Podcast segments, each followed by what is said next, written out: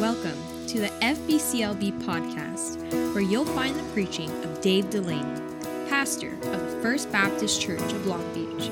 Thanks for listening. And it came to pass in those days that there went out a decree from Caesar Augustus that all the world should be taxed.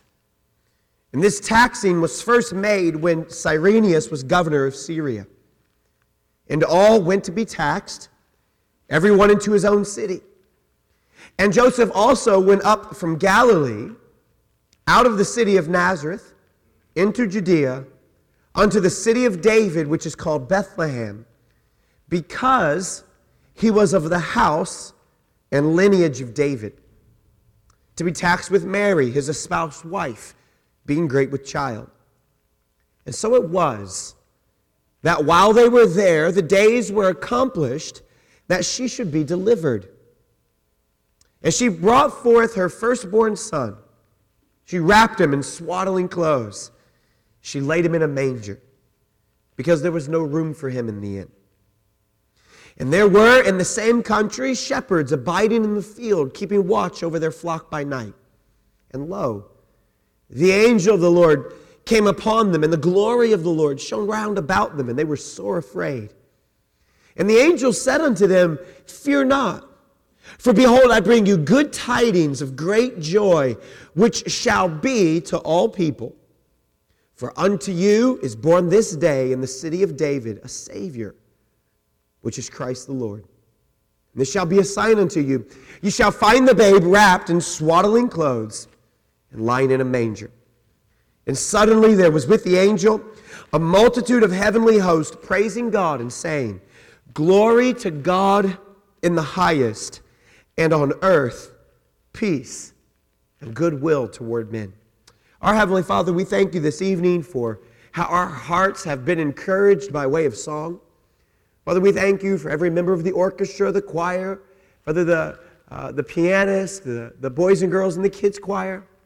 Father, we thank you for the way that it's encouraged us. We thank you for the way that it's turned our attention to you. Now, Father, we ask in these last uh, few moments of our service this evening, we ask that you would use your word to, to confirm and, and to solidify, Father, the great truths we just heard testified of by way of song.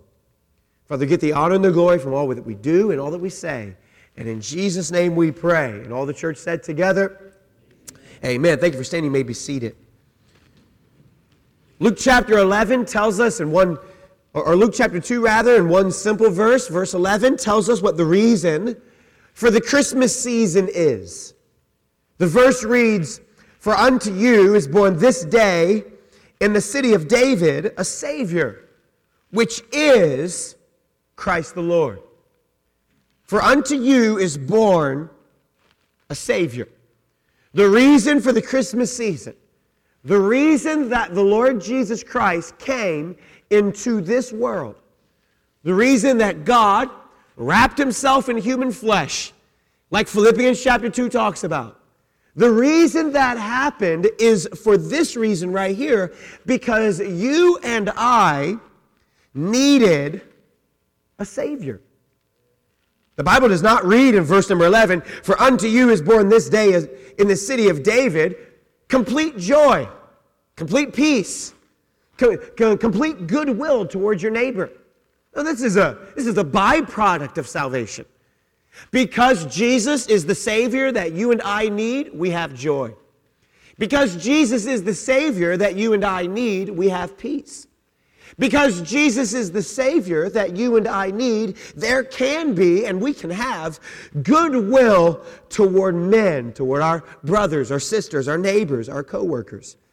But the reason that Jesus came was not for joy.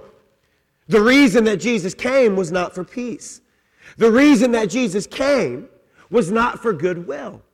If the reason Jesus came was for peace, well, then he failed in his mission because we don't have peace today. If the reason that Jesus came was for joy, well then we then he failed in his mission. Because how many of you know there's a whole lot of grumpy people in our world today? I'm looking at some of them right now. If the reason Jesus came was for goodwill toward our neighbor, so that all we can do is kind and good deeds, well then, well then Jesus failed in his mission because that's certainly not true. The reason Jesus came was not for joy, it was not for peace, it was not for good news, for goodwill. The reason Jesus came was to save us from our sins. And this is the verse reads, For unto you is born this day in the city of David a Savior. A Savior has been made available. Now, the natural question is this if a Savior is made available, who is, who is He made available to? Well, who can have the good news of salvation? Who can know that forgiveness of their sins is possible? Who is it that can trust in the Lord Jesus Christ? Who is it that can be reconciled in their relationship with God? Well, the verse answers it for us in verse number 11. Look at the verse. For unto you, for unto you, me, us. The Savior that God sent into the world, He did so for you. He did for your benefit. He did for my benefit. It is to say that Jesus is a personal Savior. Well, what does it mean to trust the Lord Jesus as your Savior? What does it mean to have salvation? What does it mean to know that your sins are forgiven? You've probably been asked that question at some point or another in your life, and you may go, Well, I wonder what they are referring to. I, I wonder what they mean when they say that. When, when someone says Jesus is our Savior, He's the reason for the season, or Jesus came to save us from our sins, it's quite possible that when you hear that, you, you think in a very narrow or very small term. Three ways that Jesus, three things Jesus came to save us from, right? Number one, Jesus saves you from something. The reason you need a Savior is because you need to be redeemed. You need to be helped because you are lost. These are all the images that the Bible gives us. Jesus saves you from something. What is it that Jesus saves us from? Well, in Matthew chapter number one, the angel talking to Joseph tells Joseph that the Emmanuel, being God with us, speaking of Jesus, that Emmanuel or Jesus, God with us, he will come. And verse number 23 and 24 says, to save his people from their sins. Jesus comes to save you, to save me from our, from our sins. And what will we do with our, with our sin? As quite possible this evening that you hear that and you go, well, Pastor, I mean, I'm not, I'm not a sinner. I'm not, I mean, I'm not one of those perfect people, but I'm not one of those really awful people either. And this is normally the way in which we think about sin. We normally think, well, there are certainly people that are better than me, but it's also true there's certainly people far worse than me. The honest answer to all of that is Romans chapter 3, verse number 23 For all have sinned This would be very blunt this evening, you are the source of most of your own problems. We live in a world that loves to blame everybody else for why our lives aren't the way that we thought they would be. But if we were honest, if we were transparent, most of the time it's, it's us, it's me, myself, who's tripping myself up. I trip myself up far more often than anyone else trips me up. And if you are honest about your own life, you trip yourself up far more often than anyone else does as well. If you were going to be honest this evening, you'd have to admit that there are habits in your life that you can't break. That there are thoughts in your mind that you do not want. There are emotions that you feel that you do not like. There are insecurities and fears that you cannot hide. There are regrets and resentments that you cannot let go of. There are things that you have said. Man, I wish I would have never said that. Just to be honest this evening, you are the problem with you. And I am the problem with me. So, in this way, when the Bible reads in verse number 11, For unto you is born this day in the city of David. Wouldn't it be better if it read, For unto you is born this day in the city of David someone who will deal with all those other people who are making your life so bad? That doesn't say that. For unto you comes a Savior. Well, why do you need a Savior? Why do I need a Savior? Well, we need a Savior because we, you and me, we have sinned. You've probably said something like this before where you've said, Well, no one is perfect. How many of you have ever said that or heard that saying before? Well, no one is perfect. Well, that includes you, that includes me. And that is why God sent Jesus into this world to deal with our sin. I heard a preacher say one time the middle letter of the word sin is I. And whenever I place myself in the center of my life, I sin. Isn't that true? It's an attitude, an action. A sin is an attitude or an action that denies God his rightful place in my heart and in my life. Man, the, the reason God sent Jesus into the world as our Savior is so that Jesus would save you from something, but also, number two, because Jesus saves you for something.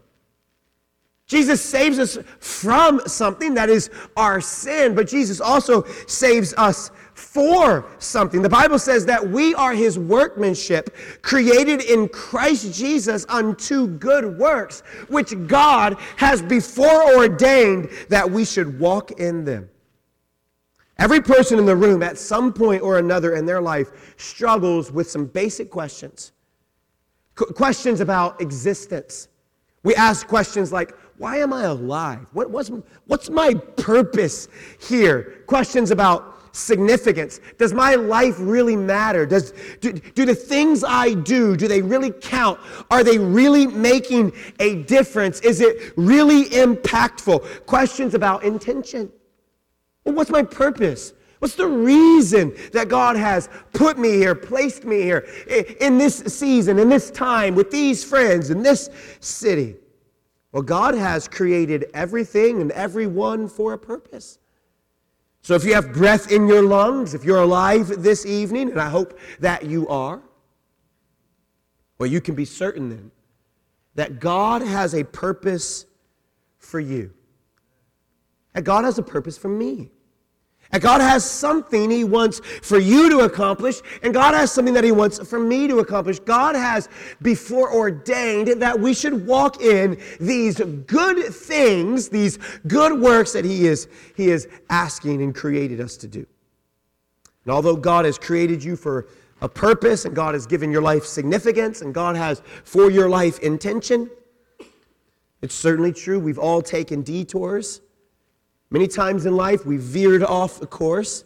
We thought we knew better than God. We thought we would try it our own way. We thought we could get a, ahead of God in some way or the other. And for this reason, God had to send His Son, the Lord Jesus Christ, as a Savior to restore us to the original purpose that He created us for. You know, one of the greatest people in the Bible, his name is King David. King David. You're probably familiar with his Psalms. Psalms like this one, Psalms 23. That the Lord is my shepherd, I shall not want. He maketh me to lie down in green pastures. He leadeth me beside the still waters. He restoreth my soul. He leadeth me the paths of righteousness for his name's sake. And yea, though I walk through the valley of the shadow of death, I will fear no evil, for thou art with me. How many have ever heard that psalm before? That's a beautiful psalm. That psalm was written by a man by the name of King David. But did you know that David was an adulterer? Did you know that David was a murderer? And yet, when the New Testament writes about David's life, what it says is David was a man after God's own heart. Now, think of that. Acts chapter 11 says that David served God all his days. That in his generation, David served the Lord. That David, having all of this regret, having all of this guilt, having all of this baggage, taking all of these detours, having all these imperfections, even about David himself, it's said that he was a man after God's own heart and that he served the purposes of God in his generation. See, God has created you, God has made you, God has shaped you, God has gifted you, God has wired you, God has called you, and God saves you. Hear me on this. God saves you for a purpose. And there is nothing else in this world that will satisfy your soul more than doing what God has created, gifted, wired, called, and made you to do. I think it's pretty fair to say God has not made me to be an NFL linebacker. You could, you could probably tell. I know I'm in a very intimidating physique up here, but I would not have made it as an NFL linebacker. This is not the, this is not the way God built me. This is not the way God made me. One hit and every bone in my body would have been fractured into a thousand pieces. No, thank you. I don't like pain. God has created each of us, God has wired each of us, including you, for his own unique, individual purposes. God saves you for something, God saves you from something, but last one, God saves you by something. Listen to the verse again, verse 11. For unto you is born this day in the city of David a Savior, which is Christ the Lord. God saves you by something. He said, Pastor, what is it that God saves us by? Well, God saves us by His grace. For by grace are ye saved through faith, and that not of yourselves, it's a gift of God, not of works, lest any man should boast. Did you hear what that verse just said? That God saves us by His grace and by His grace alone. You think of every area of your life sports, school, work. We're judged in all those areas by our performance. We're, we're, counted a success or a failure based on how we perform at work or how we perform in school or how we perform on, on the, the ball field. In every area of our life, we're measured in these sorts of terms. Well, how good did you do? How many points did you score? How uh, uh, good of grade of a, of a grade did you get? And so it's easy that when we come to spiritual matters that we assume that God judges us or relates to us in the same performance-based thinking. But nothing could be further from the truth. Listen to it again. For unto you is born this day in the city of David a Savior, which is Christ the Lord. This is the difference between the message of Christianity and every other religion in the world. Every other religion in the world says there is something that you must do in order to gain favor with God, obtain forgiveness of sins, and be promised eternal life in heaven with Him. Every other religion in the world says, here is what you must do. Christianity says, this is what Christ has done for us. And that is the difference. For unto you is born this day in the city of David a Savior, which is Christ the Lord. It's easy to sit in the in the seat and go, Well, Pastor, you, you don't know exactly what I did yesterday. You don't know the mess that I'm in today. You don't know the train wreck that my life was last week. And it's true. We might be in a mess, and it's true. We might have had a train wreck last week. But here is also the truth that God loves you enough that He has not left you in your mess to try to figure it out on your own. Performance based, but God loves you and sent Jesus to die on the cross for you. And God commendeth, that word commendeth means proved. So God commendeth his love or proved his love toward us in that while we were yet sinners, Christ died for us. So while, while every other religion in the world says do, Christianity, the message of salvation in the Bible, is based on the word done. In fact, this is the word that Jesus exclaimed from the cross. He used the word tetelestai, which being interpreted is, it is finished, or it is done. They took Jesus off of the cross. They laid him in a tomb. Within three days later, Jesus resurrected. He didn't, wasn't resuscitated. He resurrected. He came back to life. And then he ascended to the right hand of the throne of God. And there, Jesus sits at the right hand of the throne of God, forever making intercession for us. Which is to say, do you know what Jesus and God are talking about right now? They're talking about you. They're talking about you.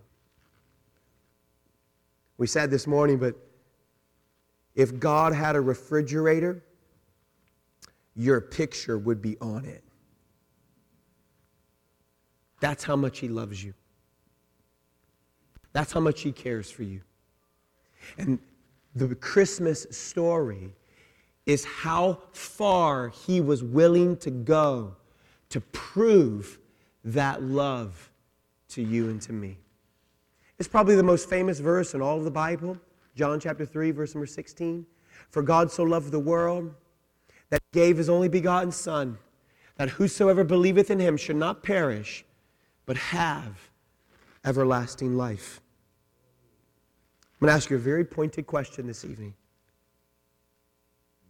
Have you accepted the Lord Jesus Christ as your Savior? I'm not asking you if you know about Jesus. I'm not asking you if there's even been a time in your life where you've believed in Jesus, but you also have to do these 10 things.